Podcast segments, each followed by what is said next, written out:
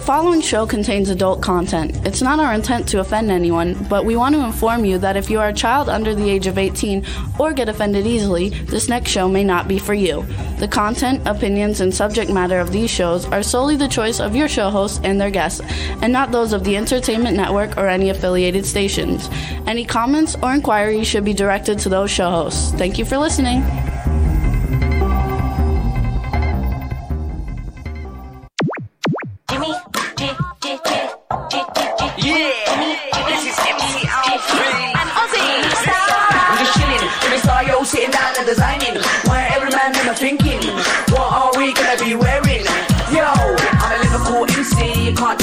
Big up the girls inside the party. Let's get down to crazy Jimmy. Big up myself and known as Alfie, the one and only, the Turkish MC. Always love the clothes of Jimmy. Bitch, I'm your one I wanna be. Jimmy Star, new celebrity. We'll take you out to Jimmy Star. Hello, hello, hello. What's up? Welcome to the Jimmy Star Show with Ron Russell, bringing you the good times in music, fashion, pop culture, and entertainment. We got a music filled show for you guys today. But before we get started, let's say hi to our cool, outrageous man about town co host, Mr. Ron Russell. My head's cut off. Well, you know, it's been sad with Naomi Judd passing away.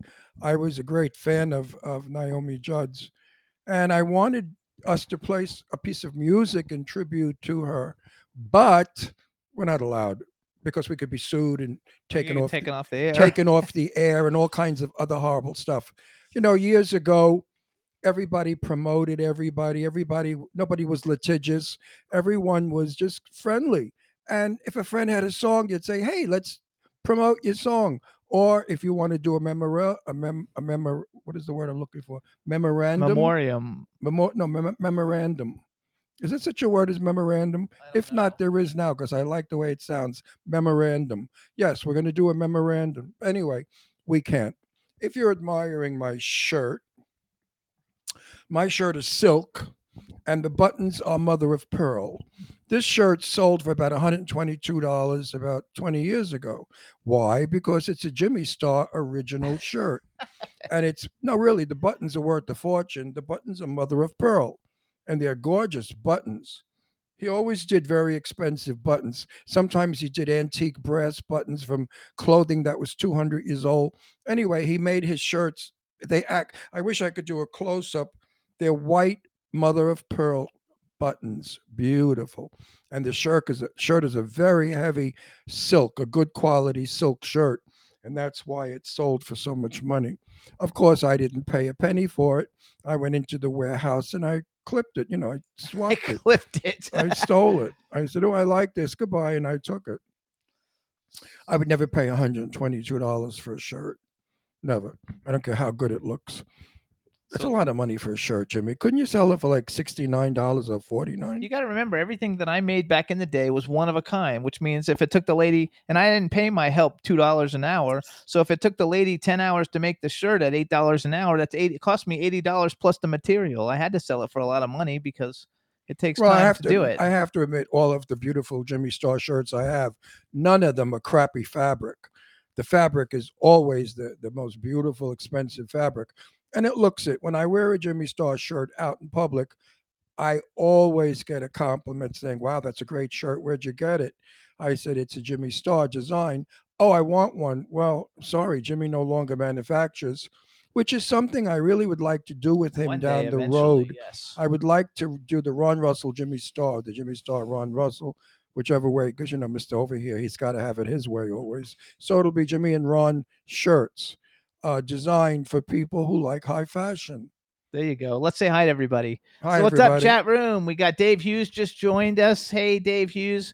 Um, we have B Claudia. B said that she's sorry for the loss of your friend that you put on Facebook, and she said she loves my glasses and she loves your shirt. Wait, how did she see that on Facebook? Teresa says I look so handsome and Wait, adorable Wait, ask me, Claudia, how I how that showed on Facebook.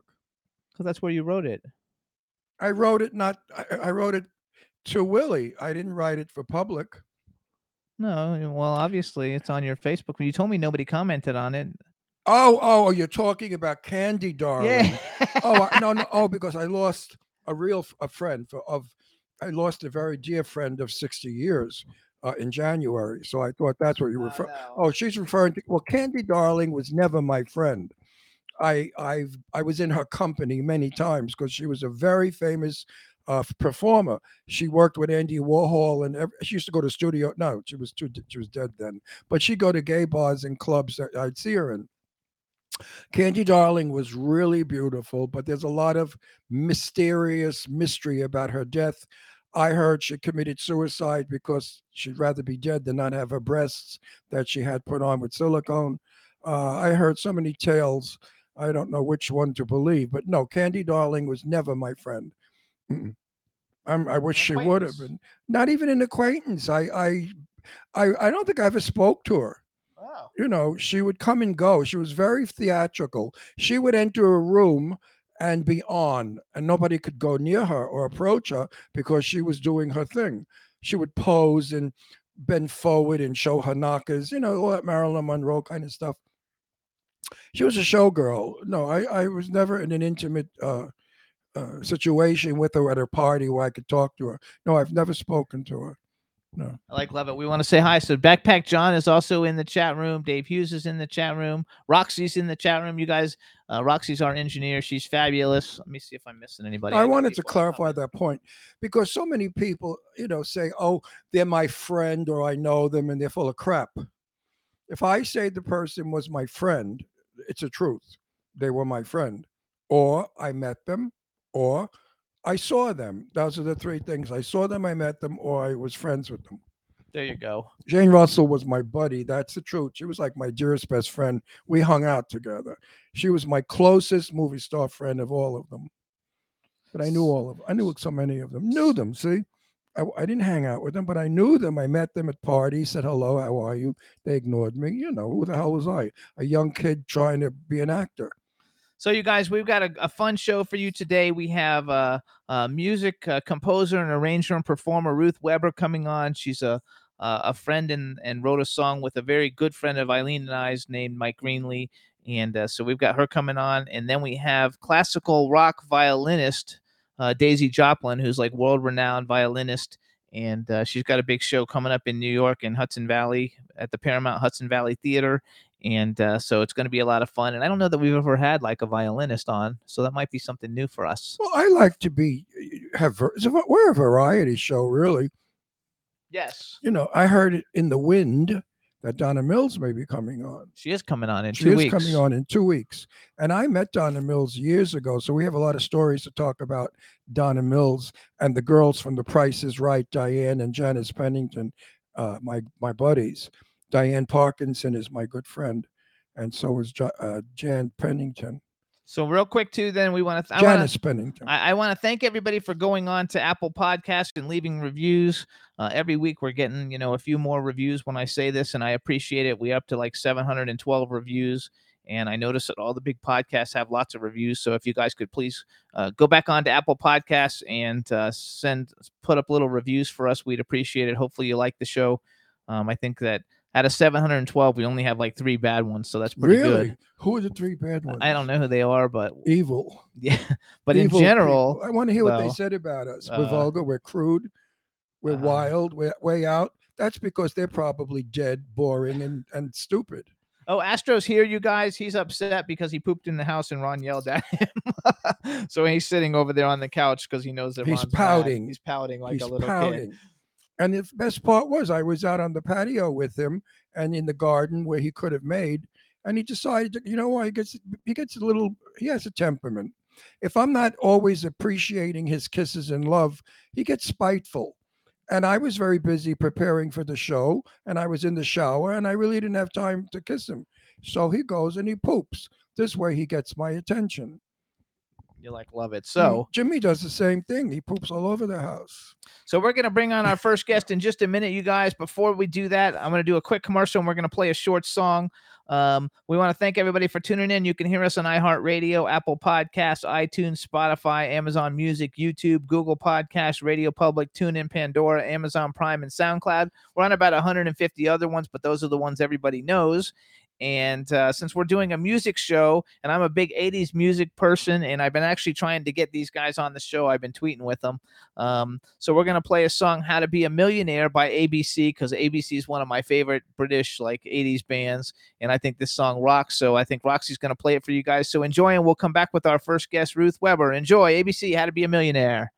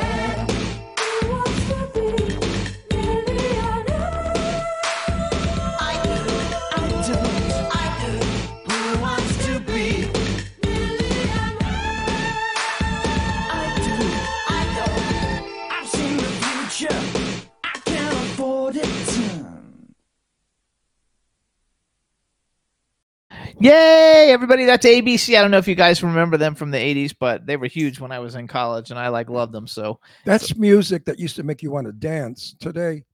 mm, but I love that beat. yeah, me too. I like love it too. So also Tristan joined us from Australia. What's up, Tristan? Hey, Tris. All is good. We're gonna go ahead and bring on our first guest. Um, so go ahead and let her in, Roxy.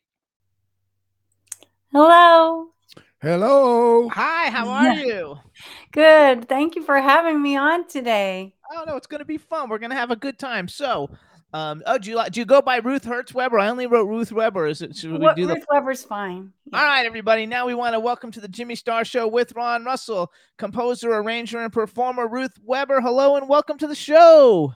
Hello. Thank you so much for having me. Oh, it's going to be a lot of fun. So before we get started, let me introduce you to my cool, outrageous man about town co-host, Mr. Ron Russell. Hey, don't worry Hi. about it. Nice to meet you. It's nice to have you on.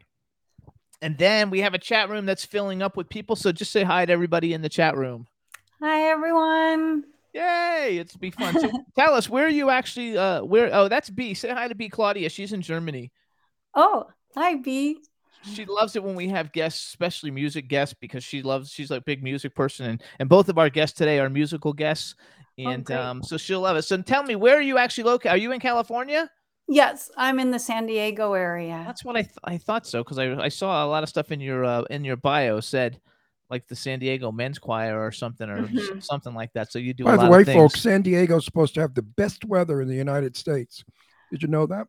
Pretty nice today. No, my, my, my sister lives in San Diego, and she told me that it has the best weather of all of our country.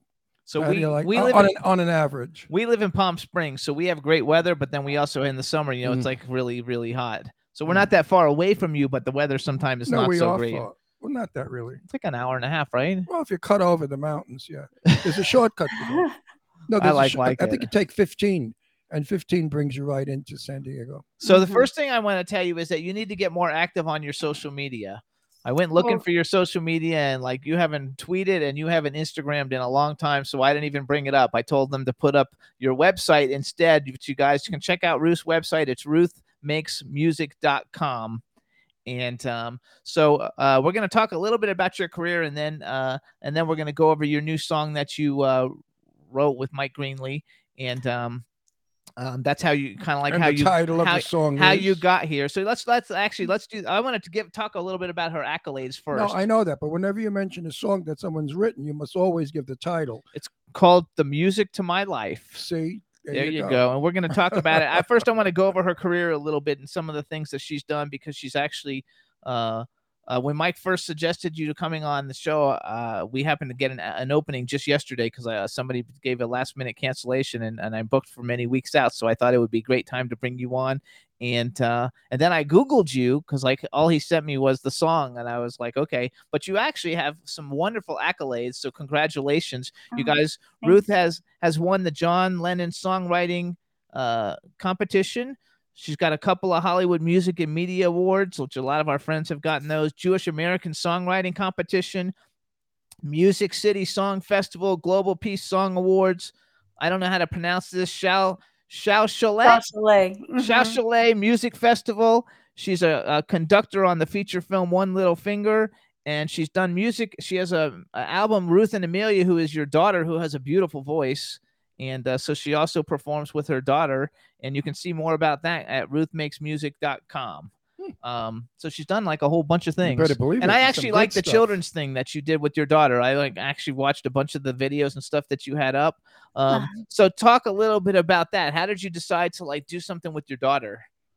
Um, I I have two kids and they're both into music, but they started performing with me when my daughter was only three and my son was eight. And Mm. we had an album, a little kids group that we used to perform at like Barnes and Noble, places like that, until my son decided that wasn't cool anymore.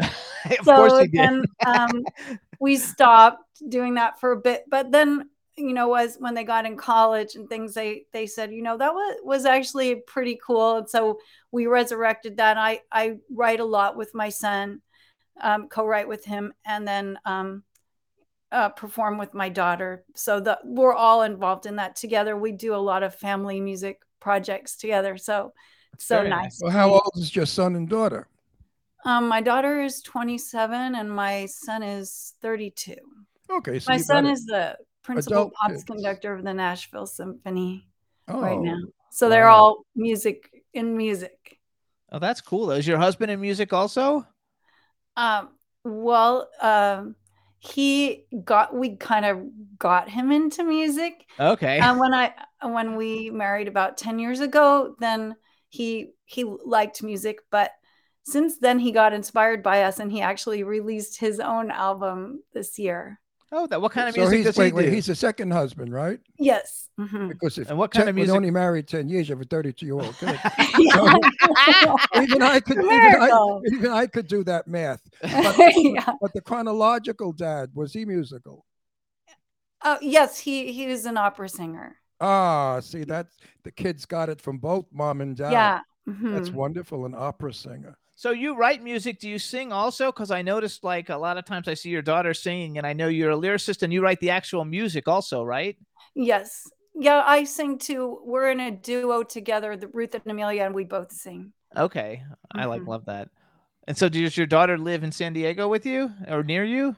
Um, yes, right now she does. She used to live in LA, and then during the pandemic, she moved down here because the area was very COVID heavy during LA. So I got the benefit that she moved to this area. Oh no, that's fantastic. I wouldn't want to be in LA anyway. Like we we go there all the time, but like we like living. Uh, we live in Palm- we're living in Palm Springs. We don't have to live in the action. Uh, we Yeah, drive that's a to- really we- nice we- area. We drive to the action, and I have several friends. We have a couple movie star friends who live in San Diego, and Oh. uh, and so it's very beautiful there. And I can remember as a kid going to the San Diego Zoo. My parents flew us out to San Diego. I lived in Florida, and the San. Diego Zoo was like a big deal for me when I was a kid. Yeah, my sister lives in La Jolla, and La Jolla is a lovely little community. It is. Uh, and I remember we went, this is years ago, we went to a very strange place for dinner.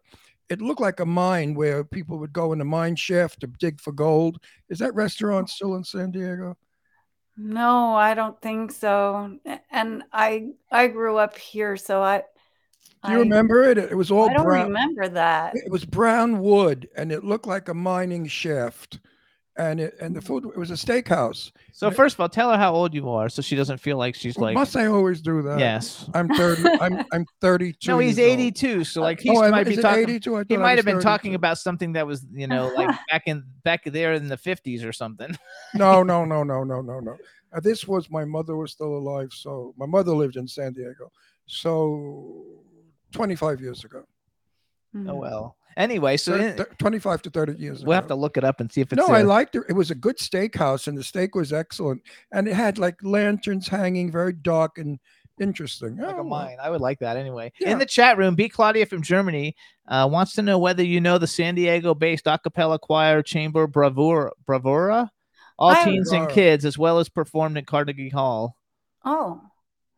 Um, I think that I've recognized that name, but I don't, I haven't heard them.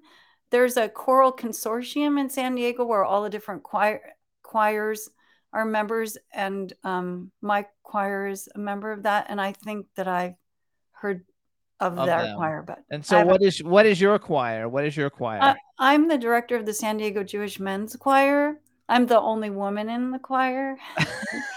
and um uh so What, what what what temple are you associated with? N- it's not associated with any temple it's an independent choir um yeah there are people from all di- all over the world in in the group Actually, Mike Wagner is in our chat room too from the Mike Wagner show. He says, "Not hi, nice to see you again." oh nice yeah nice to see- Because because I, I my friend Barbara Rosenblatt with one T, her uncle was Cantor Rosenblatt. Have you ever heard of him? yes i have yeah He's the most famous of all cantors. Mhm. and uh, you know it, it- i love i love being jewish and i love jewish so it's a very romantic uh, religion I like love it. I think that's hilarious. So, did you always know you were gonna wanted to be a singer? Like, how, how old were you when you started like uh, figuring out that you had a musical inclination? I knew like when I was five or so because my mom used to sit us on the piano bench with her and w- she would play and we'd all sing together and and I knew I I had to do that because it made me so happy. Oh, I like love it. hmm well you know i'm an italian so i'm half jewish and half catholic my mother was christian my father had jewish uh, blood Mhm. of which they got rid of because they were afraid that they were going to be killed by the wars you know so Oh, they yeah. went and they hid and became Christians. but mm. if you dig the deep down in, we're Jewish, as many Jewish people did during the wars, all the wars, not just the Second World War. But Jewish people love to sing, as Italians love to sing. They're a very singy people I like love it. and a happy-go-lucky people when they're not being killed by Nazis. Yeah. so, are you a conductor like for a lot of things? I have another choir as well and I I've conducted all different kind of ensembles but right now I just have two choirs. Just two. Yeah. but I I um conduct on other people's projects like the film One Little Finger. I got to be the choral conductor on that. Is that your first film? Th- I've I've done short things before in the past, but this is the first feature one that I was in. Actually, my men's choir is working on a documentary now, and um, uh, so I'm hoping that that will Turn into something. turn into something well, great. well, what's your main line? Like, what's what? Where do you make your living? Oh, I um, I teach music at two colleges down Oh, here. in okay. San So you're a music teacher. Mhm. That's that's important to know. What colleges are in San Diego? I I teach at two community uh, colleges, uh, Miramar College and Palomar College. Okay. I know And, um, Palomar. yeah. Yeah, I like love it. I think my nephew went to Palomar it's a very popular uh, community college. because my nephew uh, studied camera, and he uh, shoots all he shoots all the um, sports sports games down in San Diego. He's the cameraman. Yeah, they have a really good film department there. Yeah, and I think that's where he went to learn film. His dad was Evan J. Anton, the movie producer who produced documentary films. He filmed the entire pipeline from Canada to the United States when they were doing it. I Oh. remember as a kid, his working up there forever. Yeah. So in the chat room too, they say you have a beautiful smile. So if you were going to be, let's do a hypothetical, and I've never it to actors, but you're different. So if you were, if you were going to have an opportunity to uh, conduct anything, any major, you know, symphony, orchestra, I don't even know what you call all the different things. What one would you like to conduct? Venue, venue. That, uh, yeah, and uh, and um, and then who? Well, I guess you don't really conduct artists, though. I was going to say what artist you want. Let's do that. Who would you like to conduct, or where would you like to conduct if you could pick anywhere in the world? I guess I would like to conduct in Carnegie Hall. There you go. Okay. and um, uh, my my choir is actually working on trying to do a performance there, and um, I would just like to conduct some larger choirs. I, I right now the choirs are about forty or so people that I direct, but I would really like to direct a choir with like a hundred voices or so. That would be cool. When I lived in New York, uh, I would go to the Carnegie Hall quite a lot. And I used to always go when the gay men's choir sang at Christmas time. It was just the best show ever. And all those men with those beautiful voices, the Yeah. Christmas carols really came alive. And Carnegie Hall is probably one of the best uh, arenas for sound. No matter where you sit in Carnegie Hall, you hear crystal clear. I remember when Judy Garland was there, uh, the roof almost blew off because of Judy's power. And Wow. most of the time, she pulled the mic down to her belly because if she brought it up near her mouth and sang, the, I think the, the windows would have blown out. Yeah, Carnegie Hall is quite a place to play. You'd be very happy there. I like love it. Yeah, when you're there, I'll, if I'm in New York, I'll come and listen to your show. Okay. So I don't know if Mike Greenlee's listening or not because he's not in the chat room, but he probably Hopefully. is. So I'm hoping he is. So first of all, let's say hi to Mike Greenlee. Say hi to Mike. Hey, Mike Greenlee, what's up?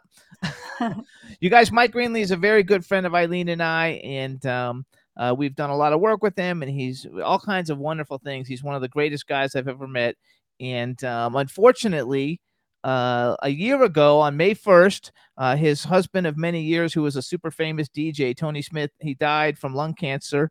And so he wrote this song with you um, called The Music to My Life. It's written by you two, and I guess your daughter's singing, right? Which I didn't get Yeah. that when I saw your daughter singing it. And basically, it's dedicated to anyone who's lost someone deeply and forever loved. So um, it's really cool. Tell us a little bit about the song.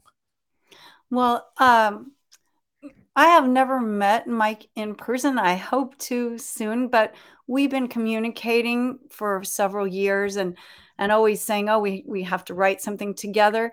And the last time we had we had emailed each other, he is when he told me about Tony, and he said uh, he was the music to my words because Mike is a lyricist and Tony was the DJ, and um, right when he mentioned that, I immediately knew what melody should go with that title. I thought it would be a great title. And after I I wrote to him and said, you know, you might really like to make a song out of this for Tony and and um he was interested in doing it.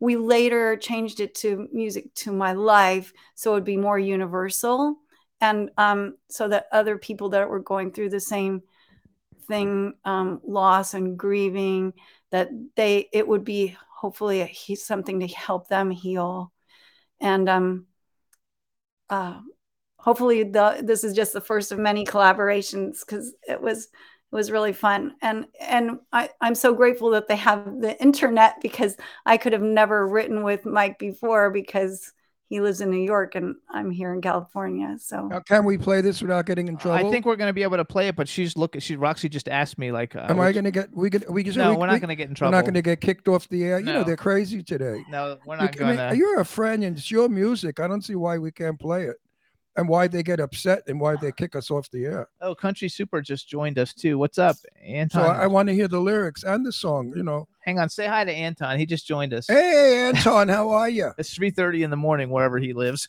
Anton, where are- where are you, Anton? What part of the world? And Roxy, let me know if you have it. And if we can play it, because No, I know we can play it. you know, it, it would mean a lot to me. I was with somebody for 46 years and he died from mm-hmm. pancreatic cancer. And it was very mm-hmm. hard for me to put my life back together.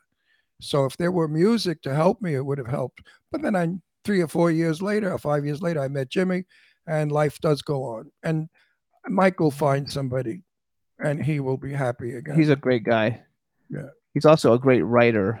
He also wrote the he wrote the I think like the State of Virginia song, right? And yeah I don't know what it's and called, but he wrote several the So- billboard charting uh, disco songs too so you, you've never like face worked him? What do you call it? Facebook? No, What is it when you talk and you see each other? Oh, FaceTime. I'm sure she has. You've never FaceTimed him? we actually haven't even done that no You're kidding. Oh, really?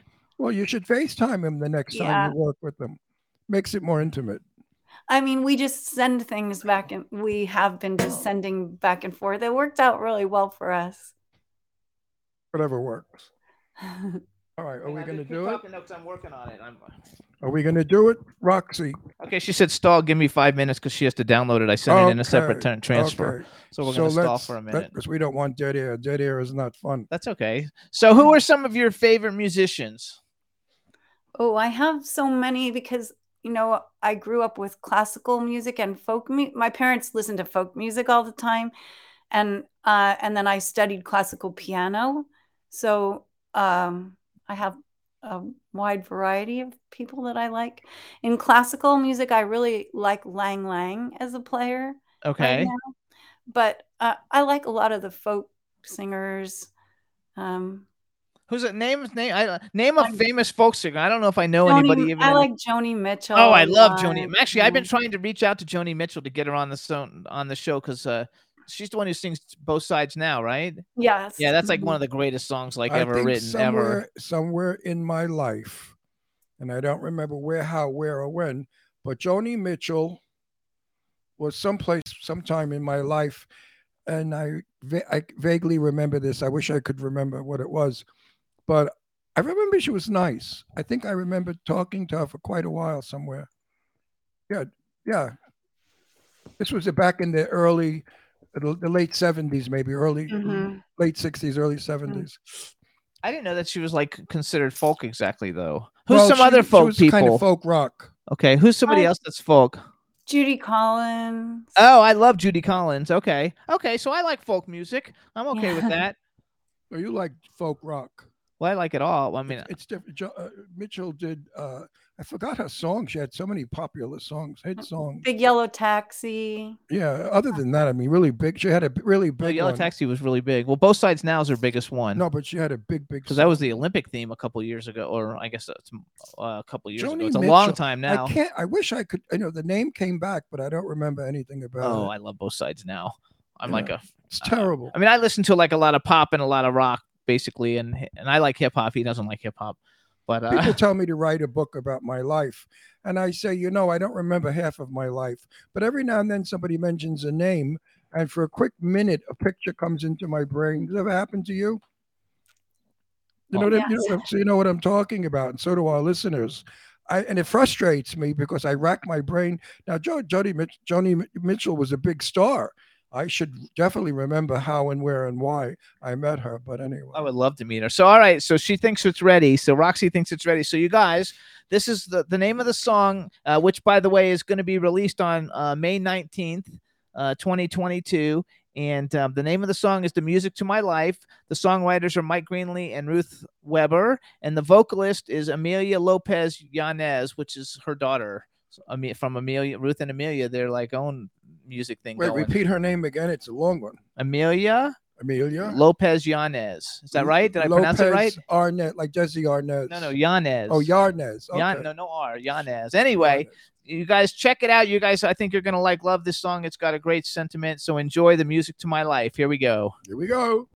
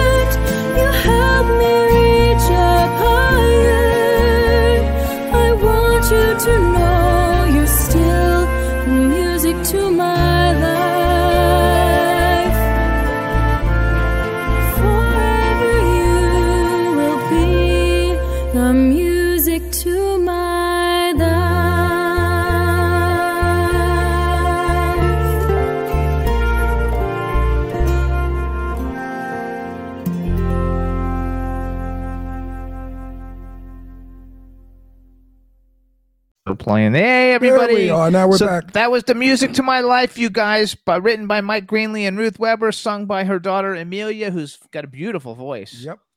And the music, the, the melody is nice. The lyrics are good. It's a good song. And the chat room loves it. Yeah. And we want to say rest in peace, Tony. I never actually met Tony. I know of him because he was a famous DJ. Um, uh, but I have great And love for Mike Astro is back. for uh, for Mike uh, Greenlee, and so so uh, congratulations on a beautiful song. People in the chat room are saying they're crying and stuff, so it came across Oh. very well.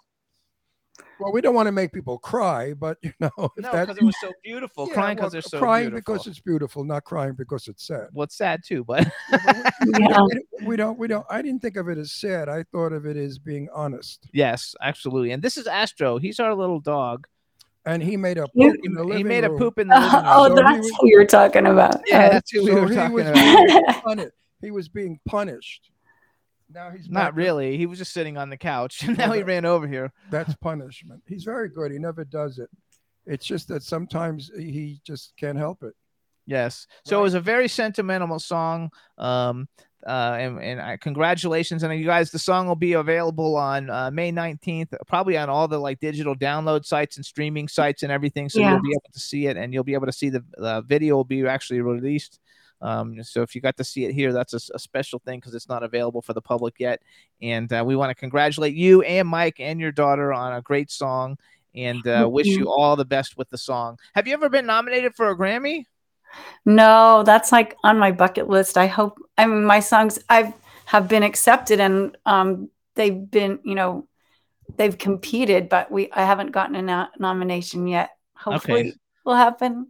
Hey, we all have a bucket list. Yeah, we Yeah. came. Our we- bucket list is we to win an Emmy. We've been nominated, Oh. Yeah, we, we, we came close, Yes. but the guy that won the Emmy over us has got a lot of money, and he's got a lot of sponsors, and he's got a lot of people to promote him, and that's possibly why a lot of people win Grammys and Emmys because they've got the moolah clout.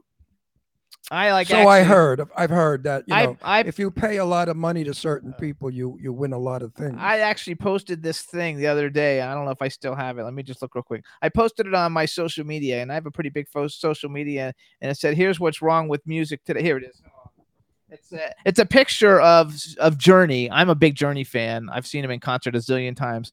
It says has never won a single Grammy, and then it says Kanye West has won 22. That tells me all I need to know about the Grammys because Kanye West is crap, you know. And Journey and all these great bands, you know, that never actually win anything. It shows how it's it's totally it's totally rigged. but I hope we wish for you to have uh, a nomination and a win. I would love Mike Greenlee. I know he wants to get a Grammy nomination, and he's yeah, I know. he he's does. had a he's had a lot of he's had a lot of Billboard hits. Um, so Yeah. we're, we're wishing that for the both of you. And I want to uh, Thank before we let you go, I want to let everybody know where to go. They go to ruthmakesmusic.com, right? That's it. Oh yeah, it's on the screen. Everybody, you can see it. You gotta like love it. So we want to thank you for sharing the song and thank Mike Yes. Greenlee and thank you for coming on the show. And we wish Oh. you all the best with all of it. Thank you so much for having me. Thank Ah, you. Oh, bye bye. Thanks. Bye. Bye, Bye everybody. Bye. Yay. Oh, Dave Hughes said he won a oh he won a granny, not a Grammy. For what? No, Dave Dave Hughes says I won a granny. I thought he said Grammy, but No, he said he- granny. He's just a perv. He won a he won, he, he won, he won a gram a Grammy cracker. What graham crackers? Remember graham crackers? I, Yeah. yeah, Yes. they're good. I love graham crackers. You gotta like love it. Dave Dave, Dave said he loved the song though, and he's a big music guy in England. Um, so he loved it. And they all said you're also on LinkedIn, so we can find you on LinkedIn, I guess. Oh, yeah. There you go. All right. So Ruth, thank you so much. Have a good one, everybody. much. Check out ruthmakesmusic.com. Bye. Bye bye. Bye. Actually, B Claudio too, like loved, loved, loved. All right. Um. So everybody, uh, in a little bit, we're gonna have another guest coming on. Her name is Daisy Roxy. Jopling. Roxy, And, uh, take this fifth lady away. We need to bring in our next guest. bye bye, Ruth. See ya. Bye. yeah, but we said that this is like an Italian. I know it's or- an Italian goodbye. no, a, or Italian or Jewish goodbye. You know, we start off in the house, in the kitchen, then we're out in the hallway, then we're out in the street, then we're at the car door saying goodbye. the more you're talking though, then like she won't go away. I don't think either. So you gotta like. Roxy, come on, we have a next guest coming in. All right. Um, there you go. there you go, everybody. So hope you enjoyed Ruth. Um, she's fabulous. We enjoyed her. Thank you, Mike Greenlee, for setting it up. Uh, I want to make a little, do a little up tempo thing real quick for everybody. And um, have we ever met Mike in person? I ha- I have not. No, I've met him. I do Zooms and stuff with him all the time, so I've done all kinds of things. But no, I don't think so. When we were in New York, we were gonna meet him, but I don't. Something happened that he couldn't come out to Eileen's because he lives in the city. For my birthday at the time? Yeah, he didn't come because he was because he lives in the city, and I guess something happened. I forgot. Do I know him? He knows you. I don't know. We've had a couple other people that have. Have I ever seen him? Have I ever met him? Um, I don't know. No, I don't think you've It's ever like met the him. Phantom. He's- But we've had several people that he's written songs with on the show as guests, but we've never Right. had him on. because I know the name well, but I just can't place the face. Yeah, he's fabulous. Well, he's he he's uh the one book that I wrote this big chapter on social media, and he's the one who got me in the book. Like they needed a social media expert, and he's the one who helped get me the author credit on that. Okay. Uh, he's just a great guy. So you guys, real quick, we're gonna play Stephen Gately, New Beginning. Stephen Gately uh, was one of the first boy band members to ever come out gay. He's a British. Uh, now I forgot what group he was in, a big boy band. Uh, um, but this is the song that he made after he came out, and he he did a song called New Beginning, and I really like liked it a lot. And I actually bought the album when I was in England. And uh, so check this out at Stephen Gately, New Beginning. Seven years I've waited, seven years I've holding on. Yes, it's been, yes, it's been. Always kept my faith, and I always knew this day would come. Let everybody know.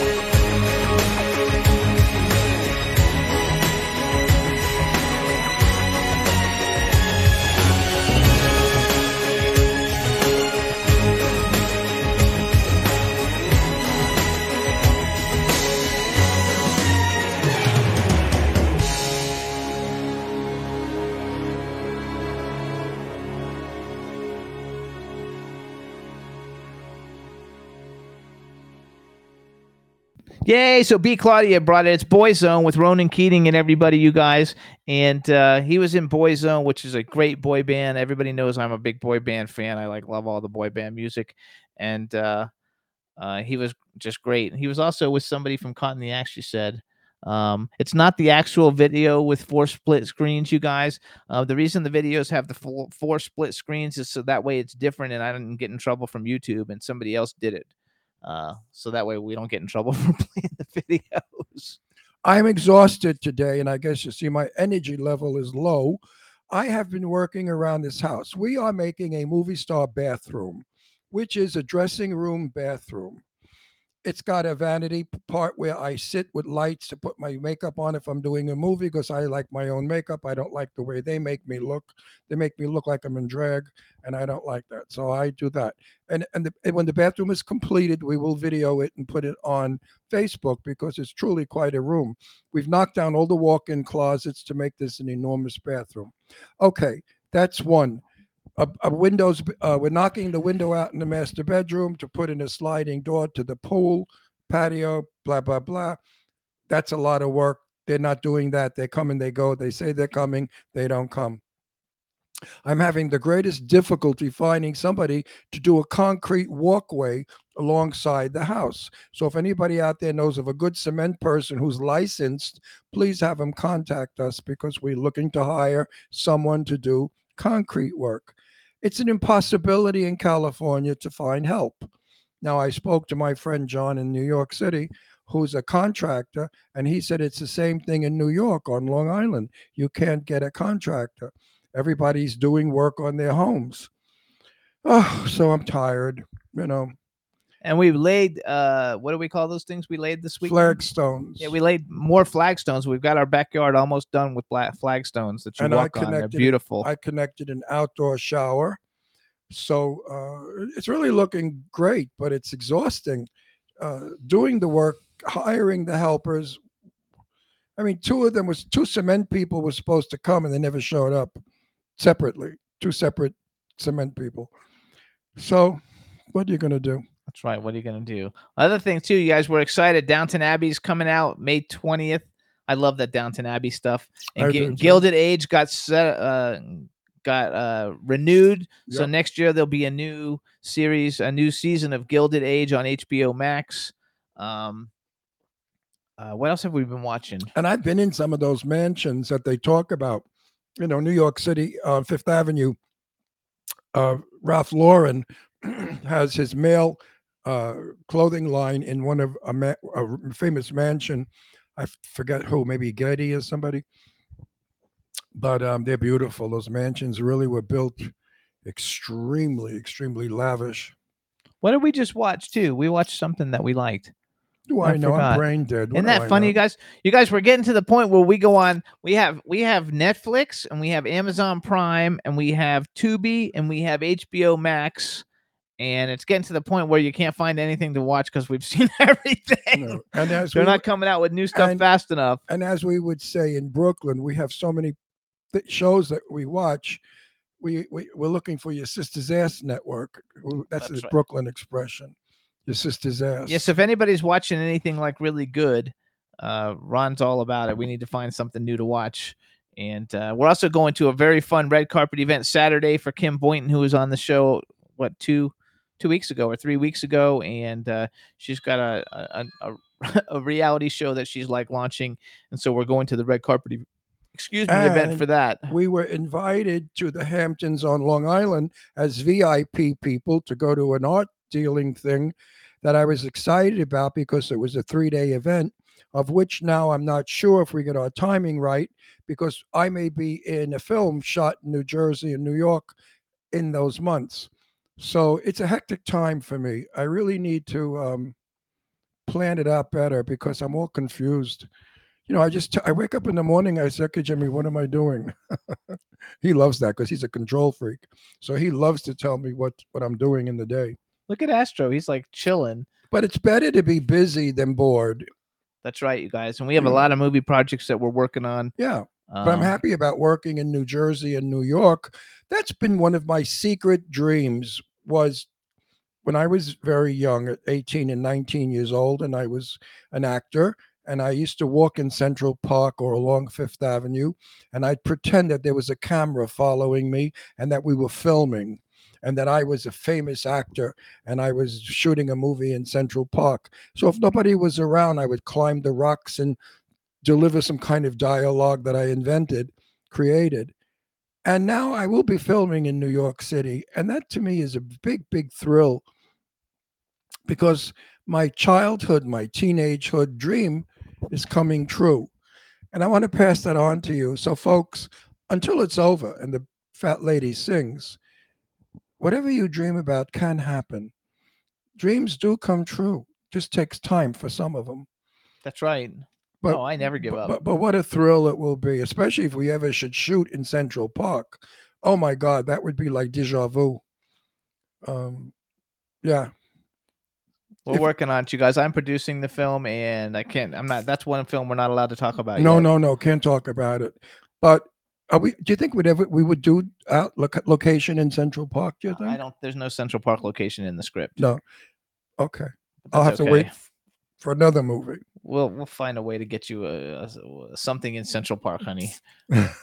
we'll find something. Also, then uh, we watched a cool movie. If you guys like old movies, we were on two. I think it's on Tubi. If you guys have Tubi, which I think everybody gets Tubi. I think everybody, as long as you have a smart TV, you get Tubi. right. And it was a it was a western, and it was called The Professionals. It was it really wasn't a western. It was western themed, but in 1912. So it was it was after the West was won. Um, interesting film with Burt Lancaster. Uh, very good film, and Claudia, Burt Lancaster, and Lee, Claudia Cardinale, the beautiful Lee Italian Marvin, actress. Robert Ryan, Woody Strode, Jack Palance, Claudia Cardinale, Ralph Bellamy. Claudia Cardinale. It was a fun movie, you guys. I didn't like the end of it, but it was still a good movie. And they're asking, what about the Tesla? The Tesla has been ordered. It's red, and we should have it early part of July. And I really wish that Jimmy would go online and start to learn how to use the damn thing because it's all computer. Um, as I said, the BMW, when we get in it now, we have to use Jimmy's phone to call New York to talk to friends of mine because he doesn't know how to switch his phone over to my phone in the car. Now, this is a nice little BMW that has some technology. The Tesla is outrageous. I mean, it does It's everything. got a big iPad in it. I mean, it's it's like a movie screen inside the car, and everything is touch. So I've already researched it, and I went online, and I've learned a lot about it. Um, I just said to myself, God forbid the damn thing ever went on the fritz. You're never going to be able to get in your car, drive your car, or do anything. Yeah, it's a beautiful car. Here you go, B. If you're looking on the screen, it's the red one. it's it's overpriced, but it's status. And Jimmy feels that he should have a status. And I've said, you know what? You work hard for your money, Jimmy. He really works around the clock. And I wanted him to I'm have this. Tesla. No, I wanted him to have this Tesla. And I was all in favor of it and I pushed for it. And I know it's going to make him happy. And it's his Academy Award. It's his re- it's his reward for being a damn good everything that he does. So I'm happy he's going to have his red Tesla. they want you to pet the dog. Oh, I, I was making out with him before. You Yeah, when we were singing the songs, he was Yeah, like was making out with them. There he goes. I make, I make out with him all the time. oh, now he's gonna get up and not leave you alone. He loves his daddy. he's a great dog. No, I, I could be mad at him for like a minute, two minutes, and then I melt because he's so sweet. So uh, But anyway, I heard Buick has put out an electric car. Not cheap either. It was up in the 50s or 60s, thousands of dollars. But it's supposed to be quite a car, the Buick, you know, competing with the Tesla. And it's not probably it's probably only about 20 or 30,000 less than the Tesla. If, if it re- if it comes out at 55 or 60, it's right in Tesla because you can get a Tesla without all that crap in it for about uh, how much 43,000, which is still outrageous amount of money. I remember when I was newly married to my wife, a house was 40,000. A beautiful house, a very luxurious house. And now it's an inexpensive car. Oh well. We want to welcome Julia to the chat room too. I'm sorry, Julia, I forgot what JB stood for. So welcome, welcome, welcome. We're happy to see you. in the showroom. So our next guest is going to be coming on in about four or five minutes. We're going to play one more song. And I'm And, uh, starving, so I'm going to go get something to eat. We're going to play. Oh, we can't eat. You can't eat though during the guest. Well, I have to eat something because I don't feel Just get a little snack. my sugar's low because I've been working like crazy. So we're gonna play Ryan Brahms. We played one of his songs. He's just an, uh, an artist I really like. This is an, the new song called Superman, and the name of the artist is Ryan Brahms. We played one of his hits a couple weeks ago. I really like him a lot. And yes, Astro loves me. Thanks, Teresa. and you guys enjoy. We'll be right back. Here's Ryan Brahms, Superman.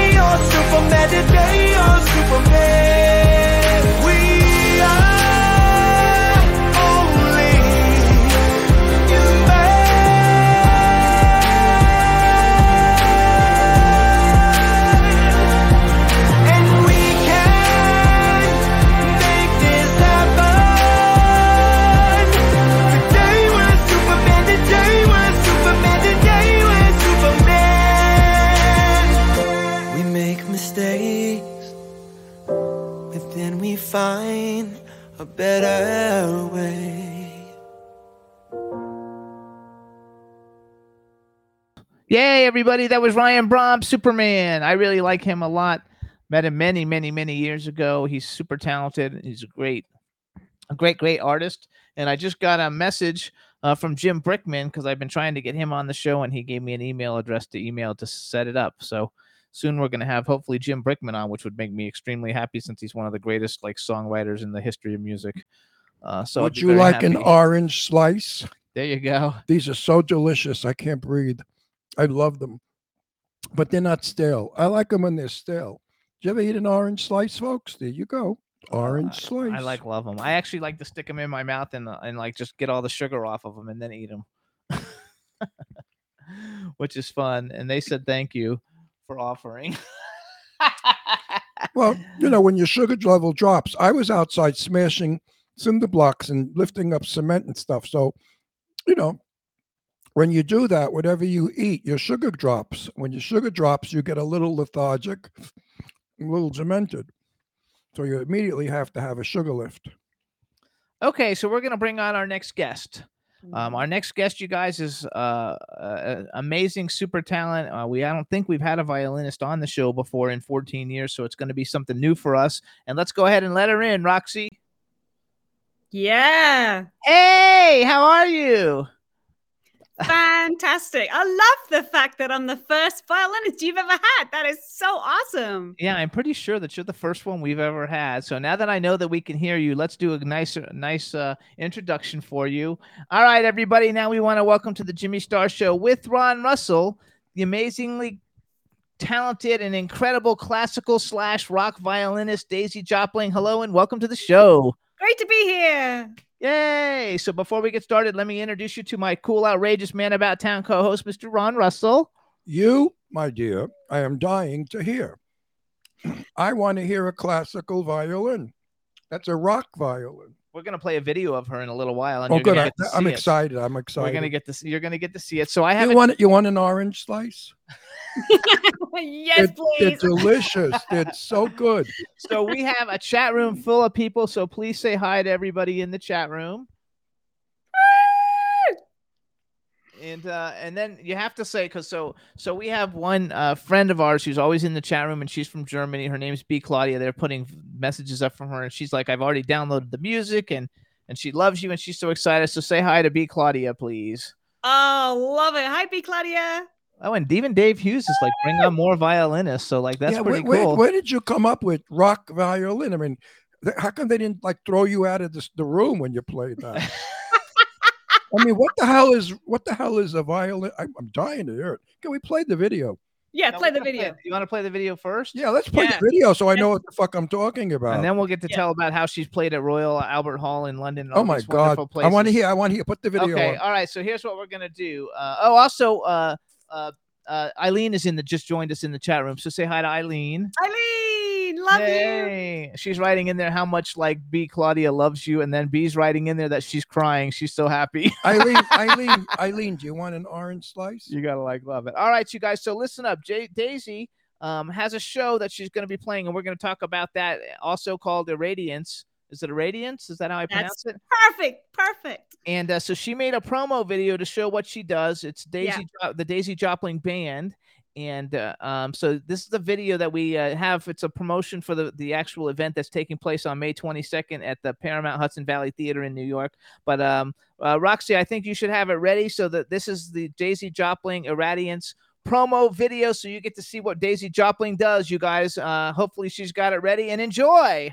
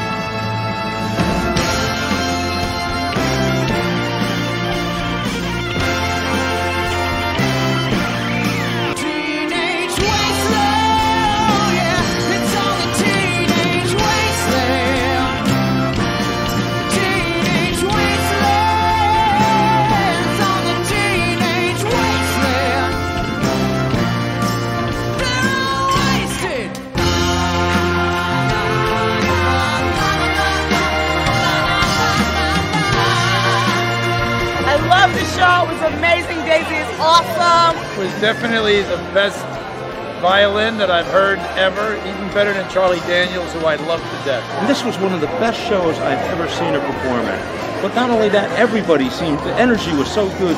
Everybody seemed to be on top of their game. This is my first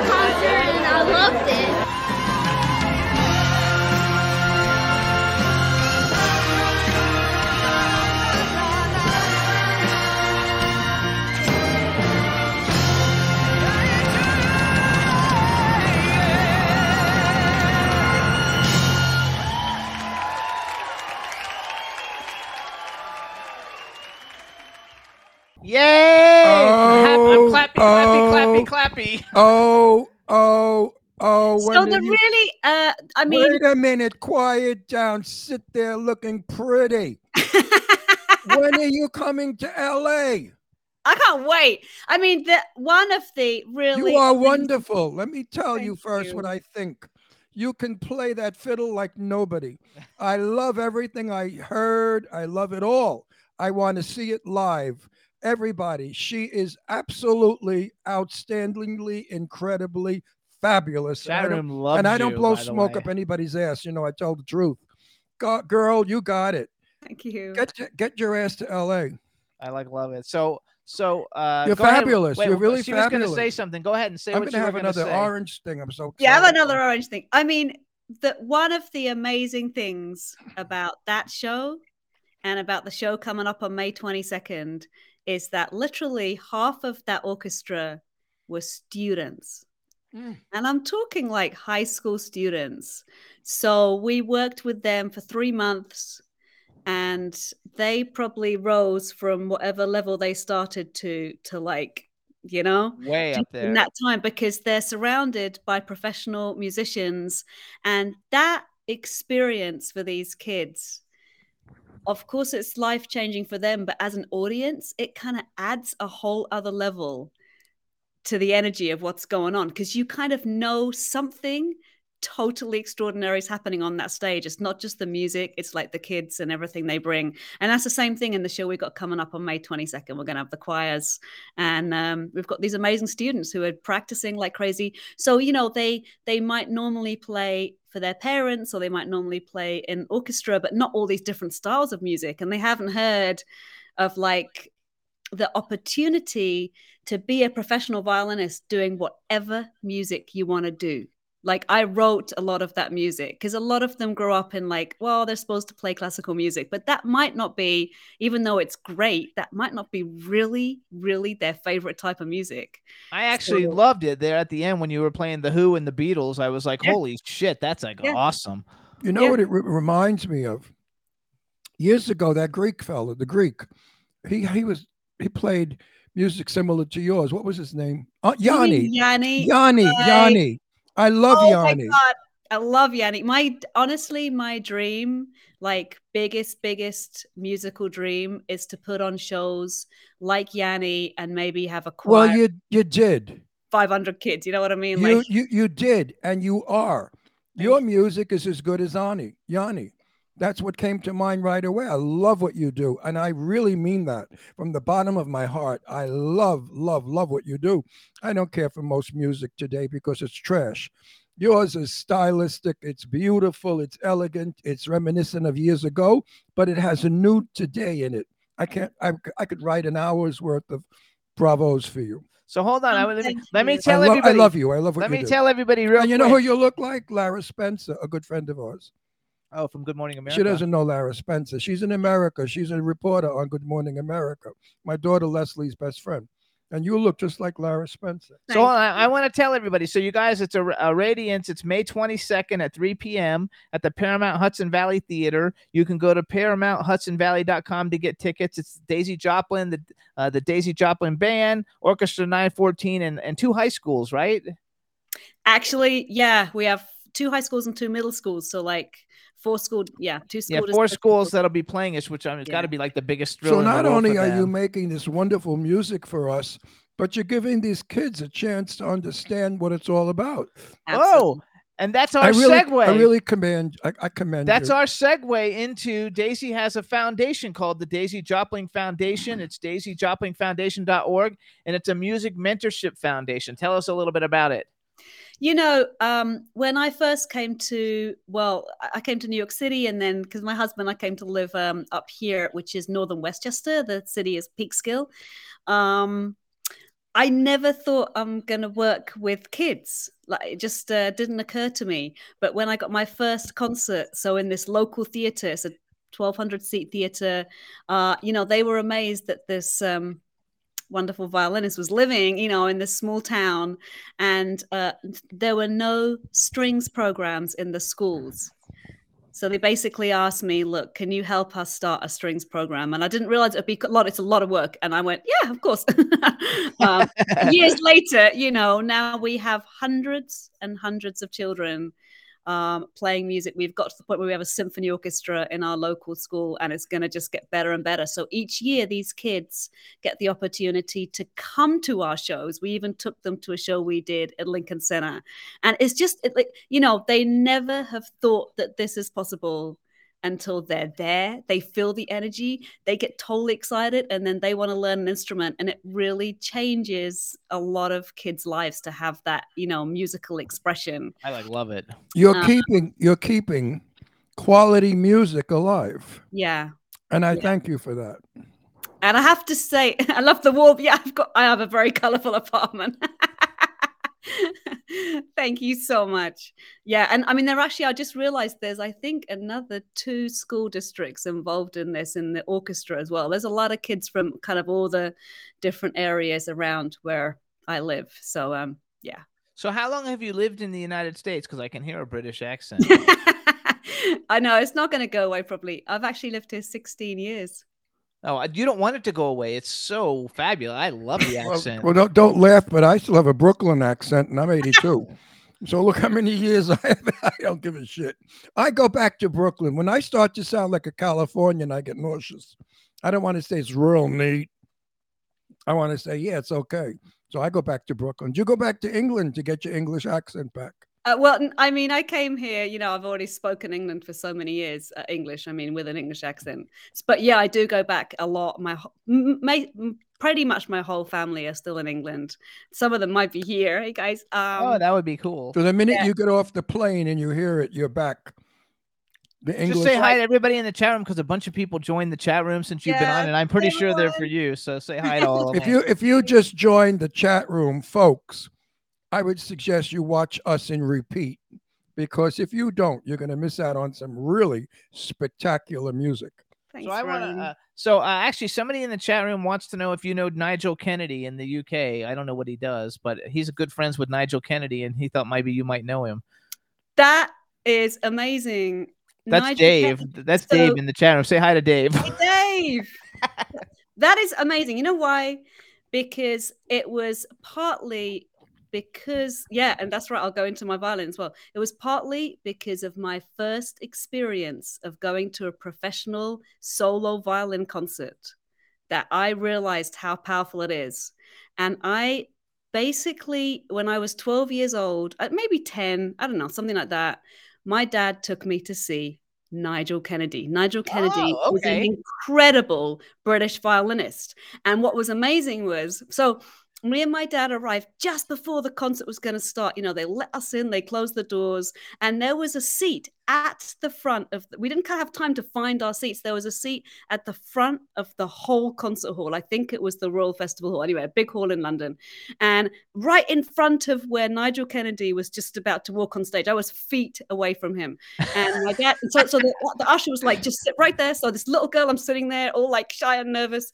And nigel kennedy now he walks on stage but you've got to understand back then he was not wearing what all other solo classical violinists wore, which was probably some, you know, looking sharp. Tuxedo or something. Yeah. He was wearing like a punk haircut. I mean, he had like short, spiky color. I, I don't know. I think it was colorful hair. Anyway, definitely short, spiky hair. He had like torn black jeans. He was where I'm like, oh my god and then even though he played a totally classical concerto and i actually can't remember which one it was he played like a rock star you know he had so much energy. And then when it came to the end of his concerto the audience went crazy and he played a, a encore which was like an improvised jazz piece. And i'm like this is so cool. So then my dad came down to the front and he's like, We're going backstage. We're going to go meet him. I went, No, dad, no. So I'm really shy, you know. And we get to the backstage and there's a crowd of people all wanting to see Nigel Kennedy. And he spots this kind of little girl somehow at the back. And he's like, Hey, you come over here. So he's got a real, real cool English accent. So he, uh, you know, I came up to Nigel and my dad's like, Okay, Nigel, what would you say to you know a budding young violinist to inspire her and he said practice i was like oh god but you know what i really started practicing after that and That's um, so cool. I mean, that's very cool. my life and that in a way is kind of you know Which which brings me to my next question. what separates you from an ordinary violin player? I mean, made- maybe what, there's what, no made, what made you think that you could go places that no one else goes?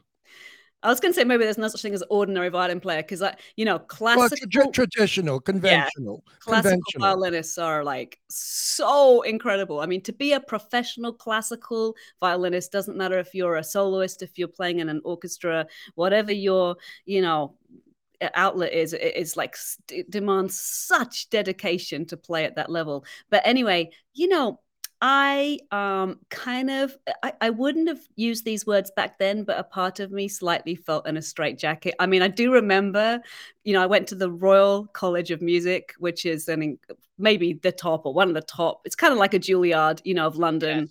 yes. Um, very amazing teachers and you know, just a fantastic institution.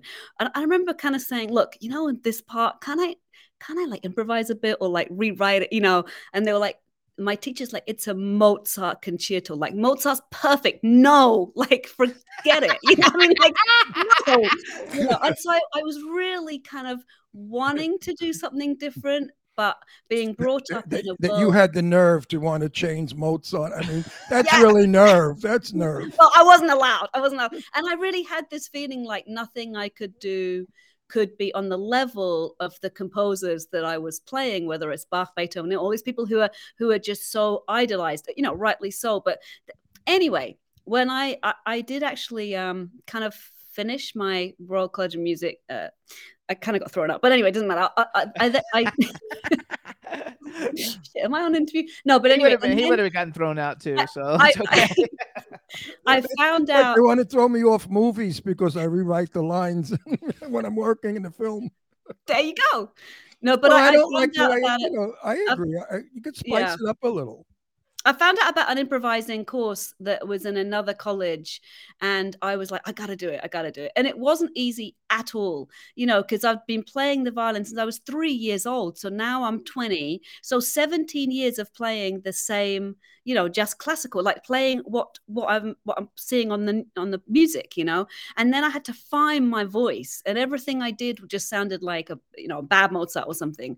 But but still, these these um tutors in this course, which was at the Guildhall School of Music, you know, they, they helped us like just try and tell a story, try and express emotion, try and get to that place where we can find an original voice. And yeah, I and, love and it. hil- yeah, hilariously, I then got I had this um, thought to go and visit a friend of mine in Vienna, Austria. So a really classical music based city, right? Vienna, the city of classical music. And I decided to go there for a week to have lessons with an amazing teacher.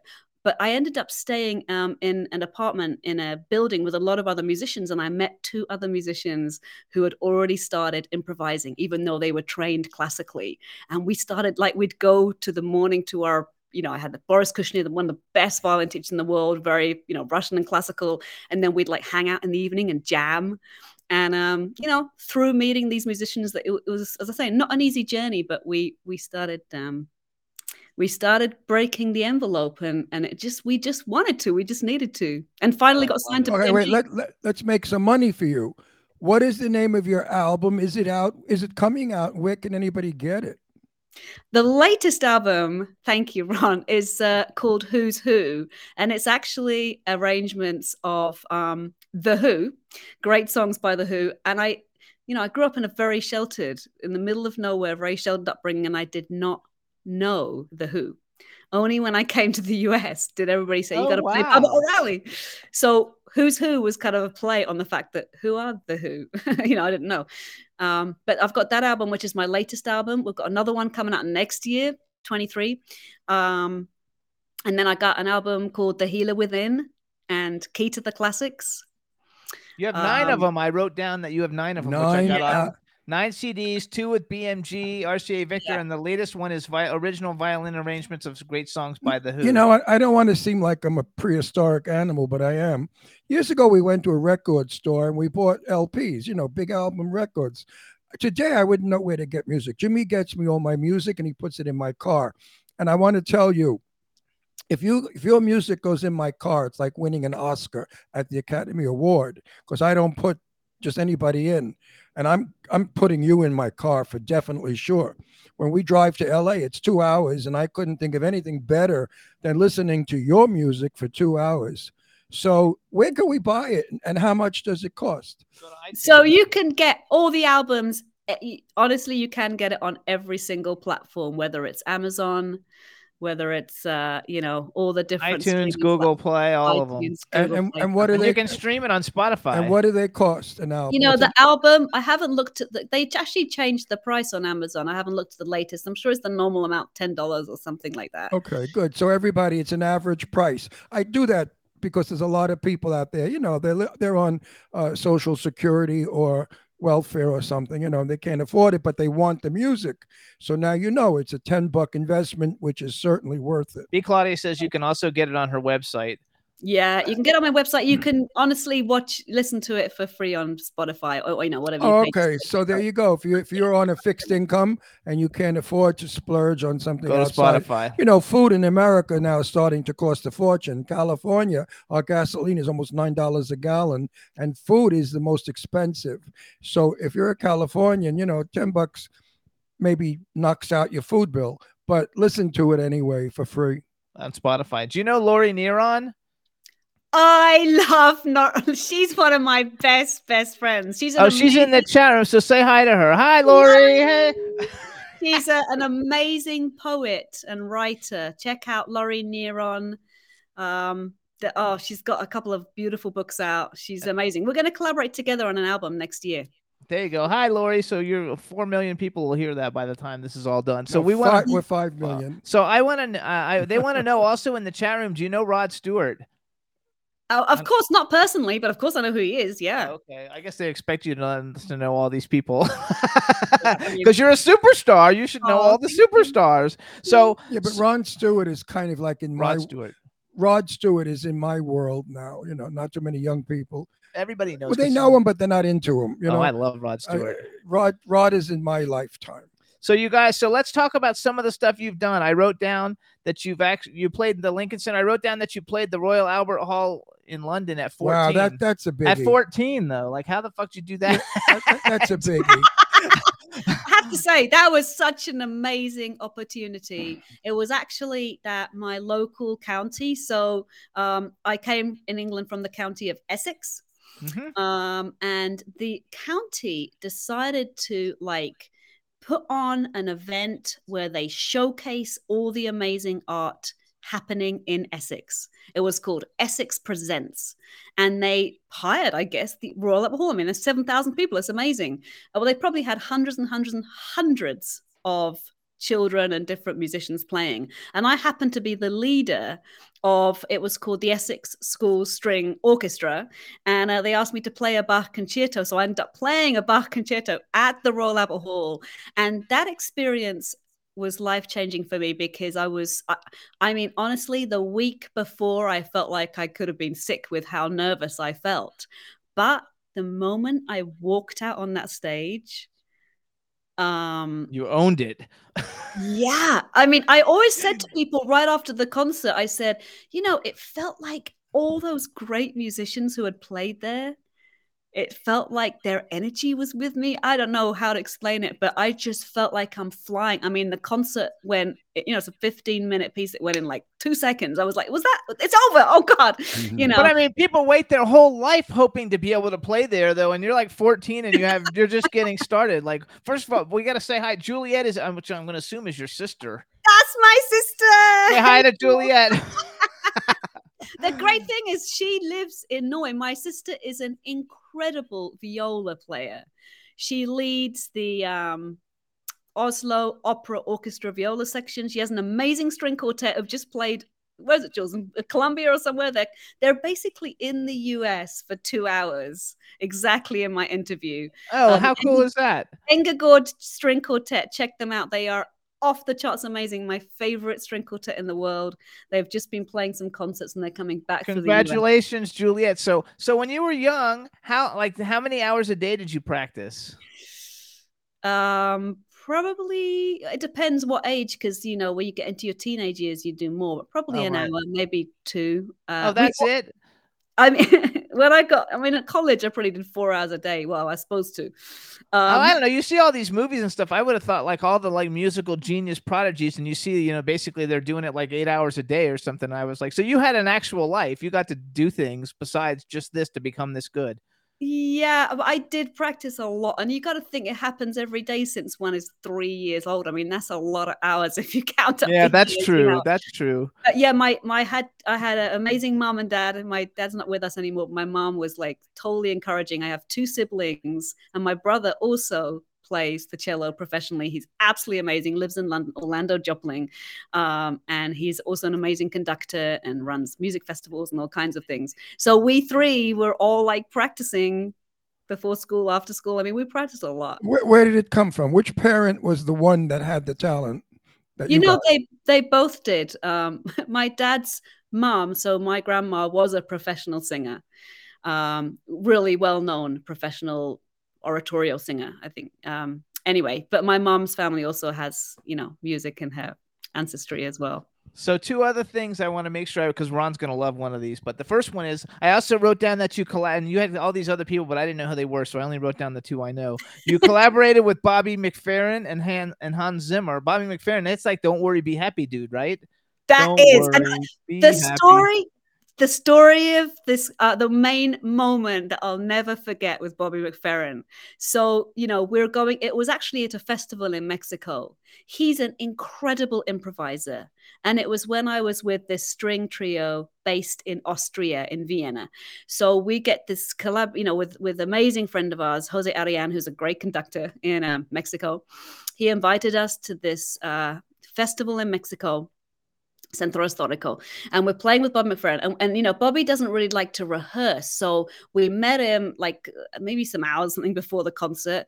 And uh, we said, Bobby, we've like actually written out the arrangements of the songs we're going to perform together. So you have to do like this form you know you can't like he the songs that we were doing of his he'd sung with a million different artists probably every time completely improvising you know and so um so basically we we're, we play a couple of songs everything's going great the audience is going crazy we're having a great time and we get to this third song and we, we start off the song everything's going good and then bobby forgets that particular form that we've told him we're doing and he's like off in some other part of the song i mean totally other part of the song in this moment I, I can't even tell you. I was ready. I wanted to have a hole in the floor. I didn't know what to do. I'm like, it was the felt like the worst moment of my, life. Like, what the hell am I going to do? And then this all happened, of course, in a split second. I'm looking at the other two in my trio Tristan, uh, Schulze, Alexei Goodisman. They're, anyway, also incredible musicians. And um, basically Bobby in a split second of course realizes that he's gone off in this different part of the song and we're still playing like the other part of the song and he looks at us and he thinks it's so funny that he actually gets the giggles on stage in the middle of the concert I bet and that'd be he's like- hilarious. and then he and then he's like okay just go from here and then we go, you know play the rest of the song but I'll never forget that the same thing happened to me and Bobby McFerrin. He thinks it's the funniest thing that ever happened to him, and I'm So like, you and you were like us. You were you were ready to cower.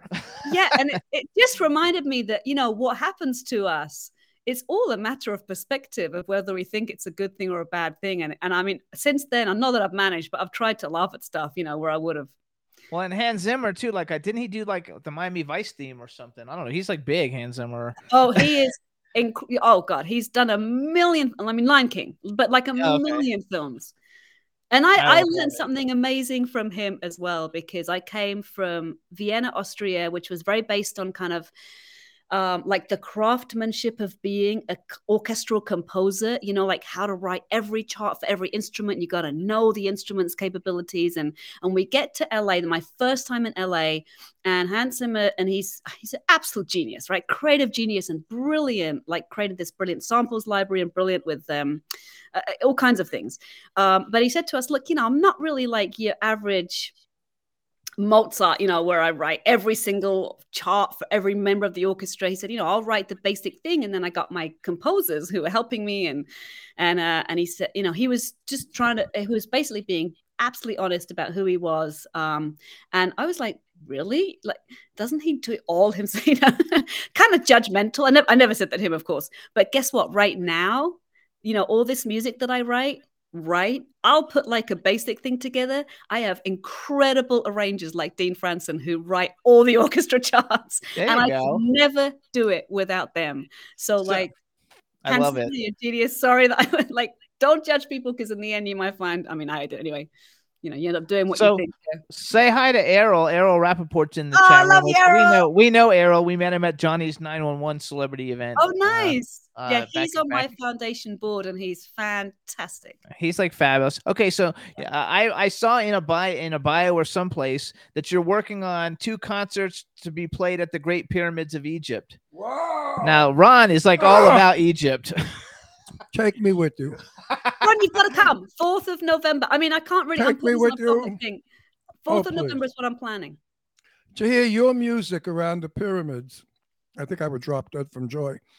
I mean, I can't imagine. You know, in Italy, in Portofino, there was a concert many years ago that I went to, and they did it in one of the uh, Roman theaters, the ancient Roman theaters. It was an experience I'll never forget. The, the and I forgot. I think Pavarotti was singing, and it, it was. Oh, I can't believe you're going to do this in Egypt. I have like to Ron, there. and I'm not kidding you. Ron, Ah. Egypt is Ron's thing. Like he watches every documentary on Egypt and the tombs and the pharaohs. And Where he are you playing everything. in Egypt? Where? Around Next the. to the pyramids. Oh, I'm going to kill myself. I'm. I'm. I'm, hang- I'm getting off the. Sh- I'm leaving. So how did you decide to go to Egypt, and how did you work that? And who the whole Wait a Daisy minute. Jopling Let's band talk going? about this. Uh, I knew you would love please. this. I knew you would this love has it. got to be. I can't. Could you imagine listening to your music with the pyramids the way they light them up at night? You know, Jimmy. You're gonna have an When are you orgasm. doing? When are you doing Egypt? November fourth, she said. Next year, This November. year. November's year. over. November's over. No, we're in April. Oh, we're in May. We're in May. Sorry. November passed, Jimmy. No, May, June, July, August, September, October, November. Yeah, next year. No, this year. Well, I meant. I meant not. You, you don't want. Oh, I see. Yeah, assuming that the year ends in the summer and starts in the fall. Yeah, Right. yeah. Okay, so November 2022. 2022. Well, may, maybe you'll see me there. Uh, I you got to come. to. I'm serious. I'm not lying. And Ron, we, you, we, you and I, I mean, we're all on the same page because actually we're also planning a concert at the Viona, uh, at the Verona Arena in Italy. I'll be there too. year. Yeah, and, and by the way, everybody, we've only just I, I had the, I mean, somebody of my team had the idea like two days ago, but uh, we really want Andrea Bocelli to, you know, sing in that concert. So let's just put Absolutely. that out there. to now, now we Put have, it out there to the world. Wait, we have to get somebody to book you here out in the Mojave Desert in Oh, the yeah. wonderful canyons. My Yes. God, your music will travel through the whole. Can- oh, I can't breathe. I love this whole theater part. You know, it's very, very exciting and big. I'm That's so totally funny. into that because In the, the- magic. I am too. I am too. In the, The chat magic- room, they're writing, "We just bought a Tesla, and now we have to go to Egypt, and that'll be your two big things." No, Jim. When I turned eighty, no, Jimmy was supposed to take me for my birthday to Egypt when I turned eighty, but then the pandemic came and we couldn't Yeah. go. So now I'm I have seven or eight movies to do. Jimmy's producing movies. We don't have the time to go. But November of of the, the, the this coming November. Months. November. I think I'm filming somewhere in November, July, damn it. August, September, But anyway, if I'm not, I'm very serious. Yeah, we would love to come to that. I You am gotta come. very. I'm not bullshitting you. If you see me there, please remember me and say hello. They want you in Germany. They want you in Germany too. They want you to come to No, I Germany. want. I want to be in. I, if I'm if I'm in Egypt and they're playing this music with next to the pyramids, I will have an out of body experience, Yep. and I will join the, the, the kings of Egypt in the next world. You so will. I'm having another. Have you been orange to slice. Egypt before? I actually, for the first time, I've, I've, I mean, honestly, it's incredible Ron saying all this because I went for the first time in no, well, November 29th, so basically kind of December last year. So just recently, uh, I spent a week, uh, went to Dubai, couldn't wait to come back. I mean, love Dubai, but uh, came back, spent another week, went again like a month ago. I'm going again in June. I am so blown away by the magic of Egypt. Yeah, he can't wait to go. I believe in reincarnation, and I believe that I once, because when we work on the house and I do cement work and stuff, if something is heavy and Jimmy and I can't lift it, I say, just a second. When I was building the pyramids, we used levitation. Let me show you how we did it. And it's like I, I really thought I did it. I'm not kidding you. He figures out how to like move things. There's like you need ten people to move them, and he's like literally like figures out because how to do I it. remember building the pyramids. I mean, people think I'm nuts anyway, so what do I care? I Ron, you don't even know. This is this is beyond crazy.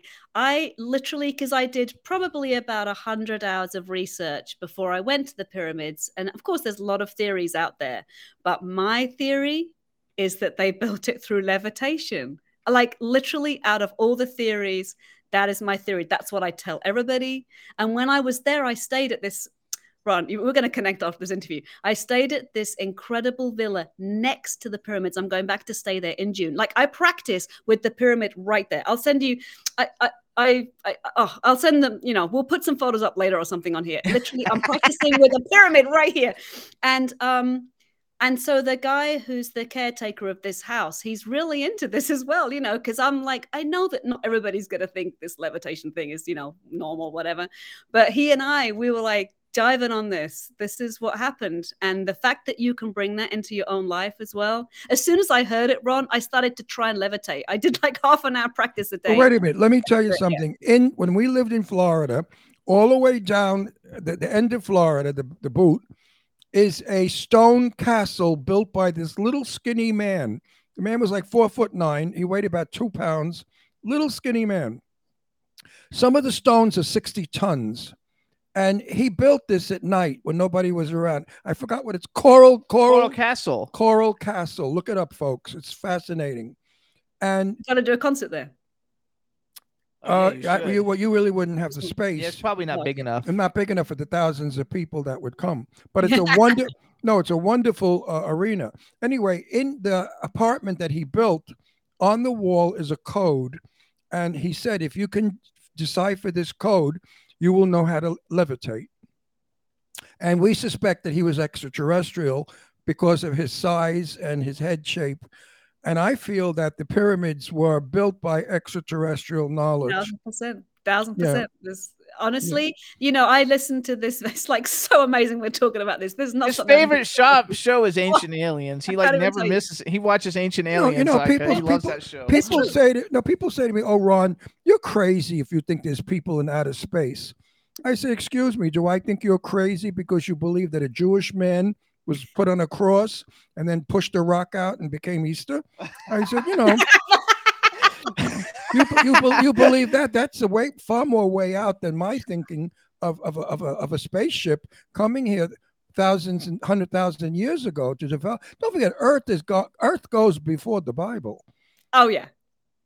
People No, don't I mean, know that. They that- think that, the you know- Bible started Earth. This is such an interesting time because a lot of people believe this is a very like transitional transformational time for us as humans and for the planet and that the healing that we are doing whether it's uh, for ourselves in this life but maybe also in you know the dna we have from all the lives before us Absolutely. that healing so some people have um i can't believe i'm saying this in an interview it's just so great but some people have learned how to really uh like take you know take any one of us people into that past life experiences and it can be very healing because they can be experiencing some issue whether it's health or financial or anything in this life which is something to do with you know a trauma they've brought with them and they they basically what, what do you say uh anyway transgressed whatever the anyway Yeah, took this guy- transgression.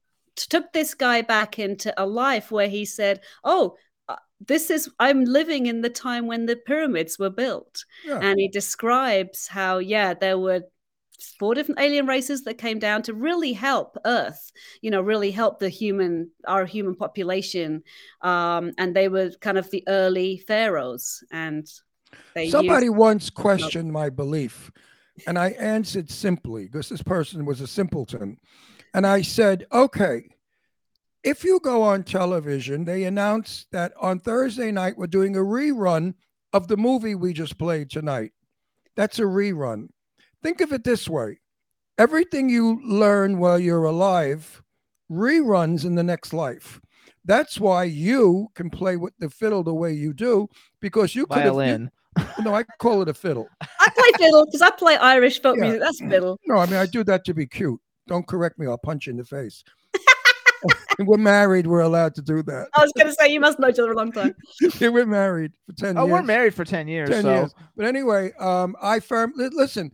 There was a years a, years and years ago in the in the 1950s, a six year old kid played a grand piano have two minutes. So and he played a Chopin like nobody ever played, and the kid never had a lesson.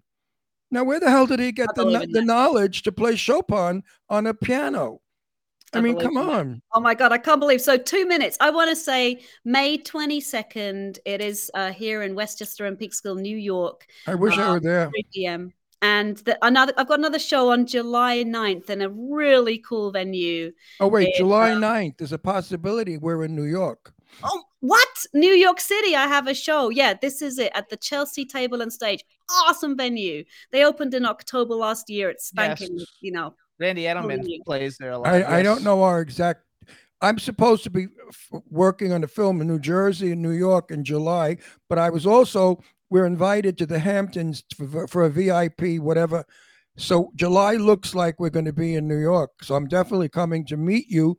And I mean, I love your music. I, I'm your biggest fan now. You guys too, just know she's played in Vienna, she's played in China, she's played at the Lincoln Center. There's probably no place she hasn't played. Well, things because- are just getting going. Because when you play this sort of music, the world wants you. You know, if her music was crappy, she'd be playing in somebody's basement in, in Hoboken, New Jersey. No, you gotta love it. So you guys go to daisyjoplingband.com. You can get tickets if you're uh, in the area in New York. You can go to ParamountHudsonValley.com. Um, But please Uh, follow me on my social media. You know, this is how it works with artists nowadays. You know, check me out on YouTube, all the social media. We need to build that up in order to really play these concerts we want to do around the world. So, and it's Daisy Jopling, Listen, you guys. listen, D listen, A I listen. S Y J O P L I N G. Listen, I've been around. I, I've, I'm in the business 64 Oh, we years, gotta go, so. and I know junk from good stuff. You're going places, darling. You're going to be big. You're going to be the next Already. Yanni. Oh yeah, you're going to be big. Absolutely. Oh yeah. Oh yeah. Oh You're yeah. so talented. We love it. I'll- so I'll everybody bet check you- it out. I'll bet you uh, 20 bucks you're going to be, well, 20, 200 bucks. You're going to be big. No, she's going to be big. So everybody, thank you so much for coming on the show. Best Thank of luck. you. Congratulations on all your I success. We you had a and- blast. I met you and I love you and I love your music and I thank love you too. Thank you for making thank you for making me happy because I was kind of sad today because a friend of mine died. So thank you for making me happy because your music sure did. It got me up and going and and it was wonderful. Oh, and say real quick, say goodbye to your family. You have a million family members. Say goodbye to all of them in the room. Bye, everybody. Thank And- you. and- best and- family in the world, best fans in the world, best in the world. and I- Thank and- you guys. See you. I- Bye. if Eileen Shapiro is listening, loosen your bra a little, honey, and relax. There you go. We love Eileen. I love Eileen. Yay. All right. Bye. Thank you so Bye, everybody. Ronnie. Thanks so Bye, much for tuning in, everybody. We'll see you next week. Enjoy. del- a delight. Bye bye. you. can turn out to be so wrong.